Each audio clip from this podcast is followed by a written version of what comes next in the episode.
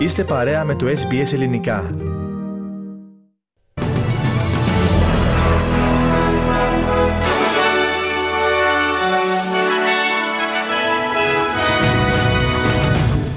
Επικίνδυνες υψηλές θερμοκρασίες και ισχυροί άνεμοι πλήττουν τη Βικτόρια.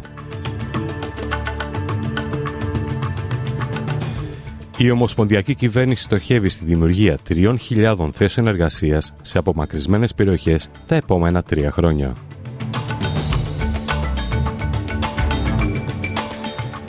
Απελευθερώθηκαν δύο Αργεντίνο-Ισραηλινοί όμοιροι που κρατούνταν από τη Χαμάς στη Ράφα.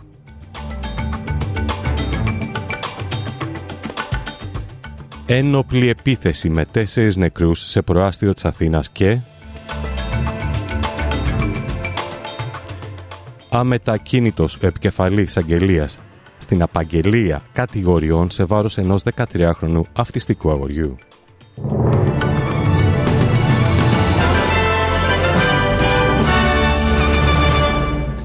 Ακούτε το κεντρικό δελτίο ειδήσεων του ελληνικού προγράμματος της ραδιοφωνίας SBS. Στο μικρόφωνο ο Χρήστος Καλέμης. Οι ψηλές θερμοκρασίες έπληξαν από νωρίς σήμερα τη Βικτόρια, καθώς η πολιτεία βιώνει τις πρώτες καταστροφικές συνθήκες πυρκαγιάς μετά το μαύρο καλοκαίρι του 2019-2020. Η Τασμανία, η Νότια Αυστραλία και η Δυτική Αυστραλία βρίσκονται επίσης σε συναγερμό για ακραίο κίνδυνο πυρκαγιάς εν μέσω συνθήκων καύσωνα.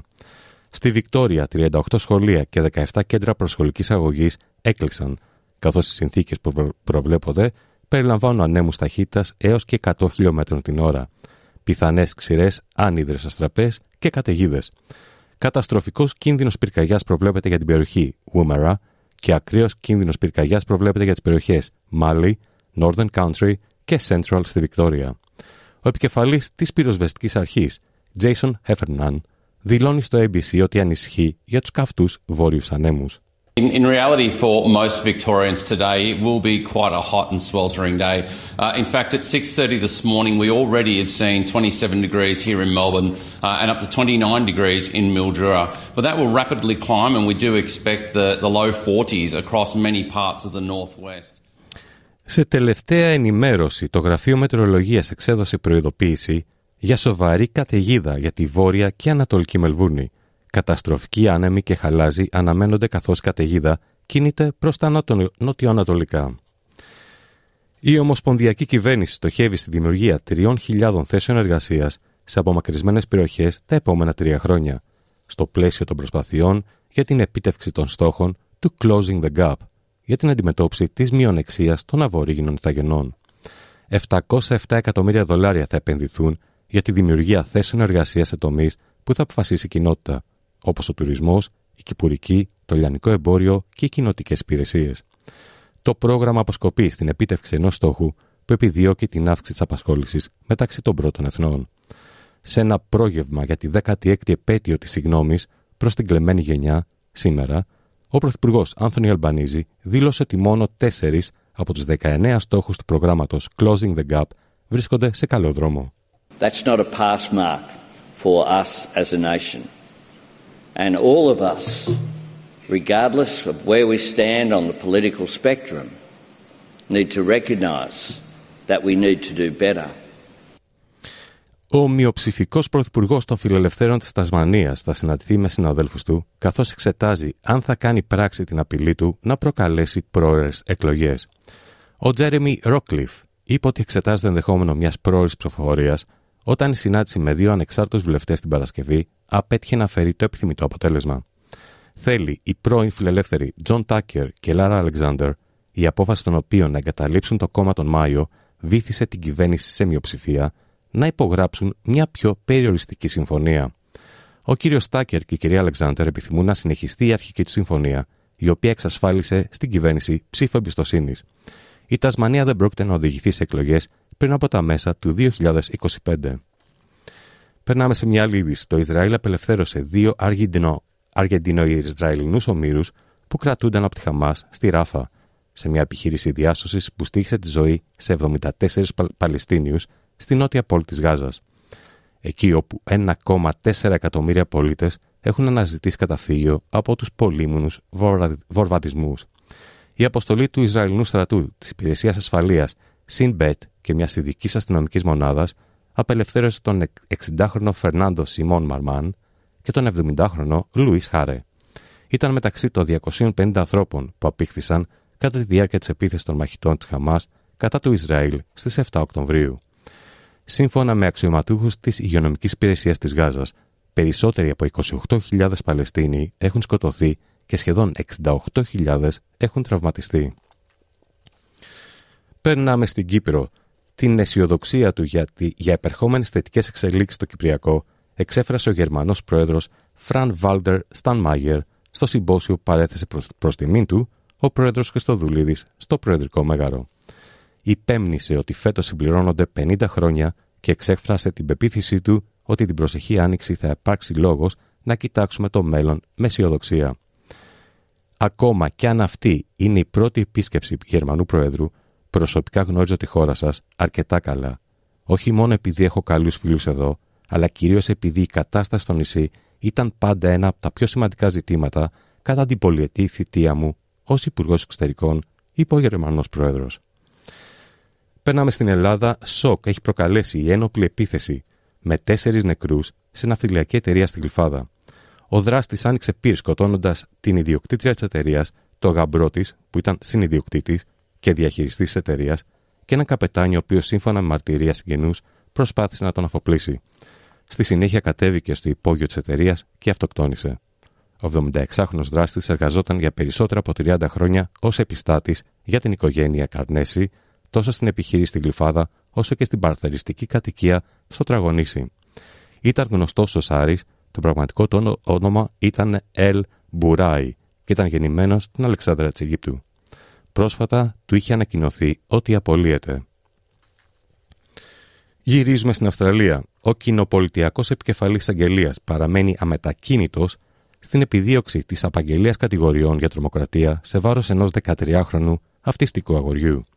Στοχοποιήθηκε σε μυστική αστυνομική επιχείρηση όταν οι γονείς του ζήτησαν βοήθεια από τις αρχές λόγω της αιμονής του με το Ισλαμικό κράτος. Πέρυσι, ένας δικαστής της Βικτόριας απέρριψε τις κατηγορίες εναντίον του αγοριού, αναφέροντας ότι η συμπεριφορά της μυστικής αστυνομίας υπολείπεται σημαντικά των ελάχιστων προτύπων που αναμένονται από την επιβολή του νόμου. Ο εκτελών χρέη διευθυντή του Director of Public Prosecutions της κοινοπολιτείας, Scott Buckard, μίλησε ενώπιον της Επιτροπής Νομικών και Συνταγματικών Υποθέσεων της Γερουσίας.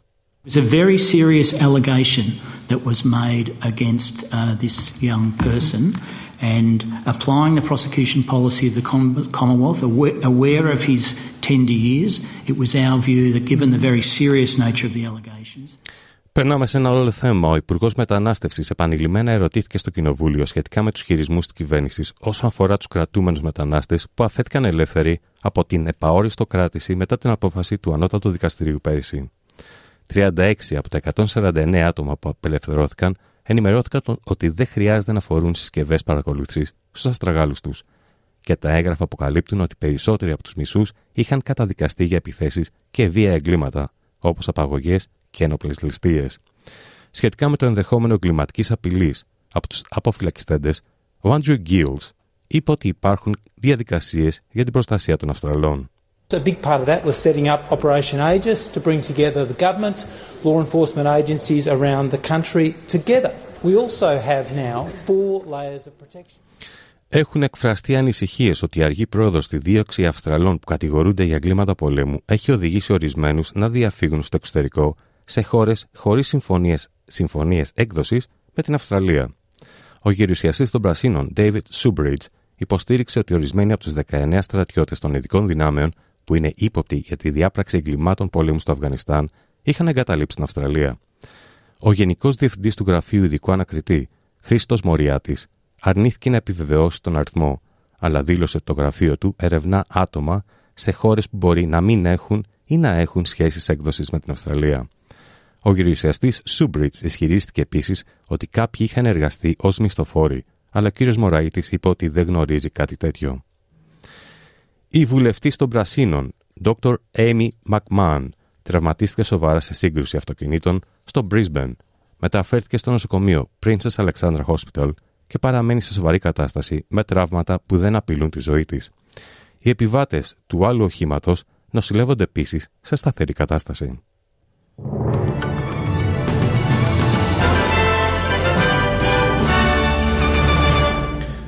Και περνάμε στις συναλλαγματικές οτιμίες. Ένα δολάριο Αυστραλίας ισούται με 60 λεπτά του ευρώ και 65 σεν του Αμερικανικού δολαρίου. Στα αθλητικά νέα τώρα, ο κάτοχος του παγκόσμιου ρεκόρ μαραθωνίου, Kelvin Kiptub, και ο προπονητής του Ζερβέ Χαγκή Γεμάνα, σκοτώθηκαν σε τροχαίο δυστύχημα που έγινε στη Δυτική Κένια, προκαλώντας σοκ στην παγκόσμια κοινότητα. Ο Κίπτουμ ήταν 24 ετών και κρατούσε το παγκόσμιο ρεκόρ μαραθωνίου από τον Οκτώβριο του 2023 χάρη στο χρόνο των 2 ωρών 35 δευτερολέπτων που έκανε στον αγώνα του Σικάγο. Σε μια άλλη είδηση, η εθνική υδατοσφαίριση των γυναικών επέστρεψε στη δυναμικότητα των κορυφαίων ομάδων του κόσμου και το επιβεβαίωσε στην Τόχα. Η ελληνική ομάδα ανοίξε με 14-12 την Ιταλία στα προημιτελικά του Παγκοσμίου Πρωταθλήματος. Αντίπαλος εθνικής στον ημιτελικό της Τετάρτης θα είναι η Ουγγαρία, την οποία το αντιπροσωπευτικό μας συγκρότημα είχε νικήσει τον περασμένο μήνα στο Αιτχόβεν. Στο ελληνικό πρωτάθλημα καλαθοσφαίριση, ο Παναθηναϊκός δεν συνάντησε ιδιαίτερα προβλήματα στα Άνω Λιώσια απέναντι στην ΑΕΚ, της οποία επιβλήθηκε με 89-69 στο πλαίσιο της 18η αγωνιστικής του πρωταθλήματος.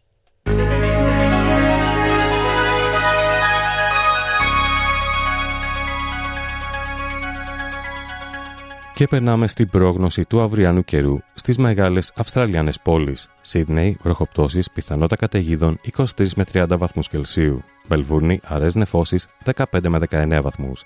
Αδελαίδα, αραιέ νεφώσεις 14 με 24. Ούλαγκον, βροχοπτώσεις, πιθανότητα καταιγίδων 22 με 27 βαθμούς. Νιουκάστλ, βροχοπτώσεις, πιθανότητα καταιγίδων 20 με 34. Πέρθ, ηλιοφάνεια 18 με 37. Χόμπαρτ, αραιές νεφώσεις 11 με 20 βαθμούς. Καμπέρα, αραιές βροχοπτώσεις, πιθανότητα καταιγίδων 17 με 28 βαθμούς Κελσίου. Brisbane, αραιές νεφώσεις 22 με 31. Cairns, αραιές νεφώσεις 24 με 32. Darwin, έντονες βροχοπτώσεις, πιθανότητα καταιγίδων 25 με 31 βαθμούς. Στην Αθήνα σήμερα, αραιές νεφώσεις 9 με 16 βαθμούς και στη Λευκοσία νεφώσεις 12 με 21 βαθμούς Κελσίου. Σε αυτό το σημείο ολοκληρώθηκε το κεντρικό δελτίο ειδήσεων του ελληνικού προγράμματος της ραδιοφωνίας SBS που επιμελήθηκε και εκφώνησε ο Χρήστος Καλέμης. Θα είμαστε πάλι μαζί στις 4.30 με τους κυριότερους τίτλους ημέρας και στις 5 με ένα σύντομο δελτίο ειδήσεων. Μετά τα σύντομα μηνύματα του σταθμού μας, θα είναι μαζί σας ο Θέμης Καλός με το υπόλοιπο πρόγραμμα της σημερινής εκπομπής.